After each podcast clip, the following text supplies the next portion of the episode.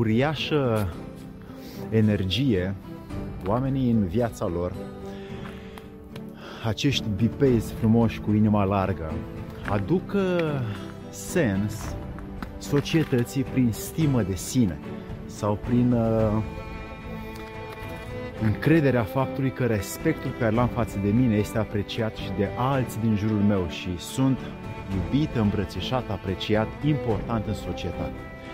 Ei bine, pentru că am această, și eu, și noi, și voi, avem această căutare să ținem efortul sus spre a munci din ce în ce mai mult către a construi virtuți, comportamente, atitudini, case, joburi, companii, instituții, corporații, întreprinderi. Este ca să primim un loc în această ierarhie a lumii socială și să căutăm să trăim din ce în ce mai împliniți în interior cu ea.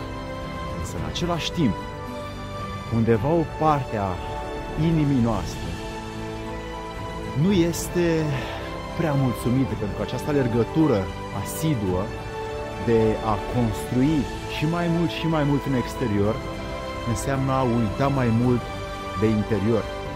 Și astfel iubirea de sine și mulțumirea faptului că ceea ce am acum este bine și sunt mulțumit cu asta, dispare sau se diminuează funcție de fiecare om. Deci respectul de sine este mare, dar iubirea de sine este mică, pentru că iubirea de sine ai mulțumirea că ai făcut ceea ce ai putut bine și ești bine cu asta. Nu te super, nu te enervezi, nu te întristezi, nu pervertești, nu trivializezi lucrurile, oamenii și pe tine însuți. Respectul de sine și stima de sine sunt direct proporționale cu cuvântul nostru sau sufletul nostru. Cuvântul nostru dat ție, mie, altuia, înseamnă o pecetă, o emblemă, o cruce care eu o pun unei situații, unui moment. Și nu reușesc, de multe ori, să-l fac să fie realitate. Nu reușesc să fac asta pentru că mă pierd în activitățile zilnice și uit de ceea ce am spus. Spun că fac asta cu tine mâine, poimine și uit. Spun că te sun și nu te sun, spun că deschidem acel business și nu deschidem, spun că ne vedem mâine la 4 și ajung la 4 jumate. Și astfel de momente sunt des întâlnite în viața noastră, în viața mea, pentru că uit să am mai multă iubire de sine, pentru că vreau mai mult respect de sine. Respectul cu iubirea de sine sunt uneori în antiteză și de multe ori aduc aduce prejudicii când avem mai mult respect și mai puțină iubire. Dacă am face măcar un pic efortul să căutăm nu să respectăm pe alții, ci să apreciem cu inima pe alții. Nu să oferim cuvântul unui om, ci să facem cuvântul să fie după faptă și fapta să fie prima.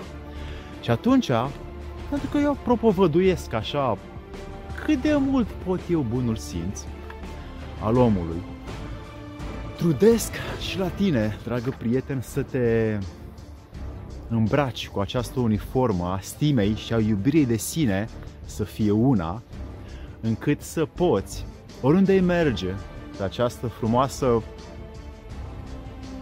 planetă pe care trăim, să porți mai întâi fapta și după aia cuvântul, mai întâi iubirea și după aia respectul, mai întâi etica și după aia moralitatea. Deoarece oamenii care vorbesc mult fac puțin, iar care se respectă mult, iubesc puțin. Să-ți fie de bine.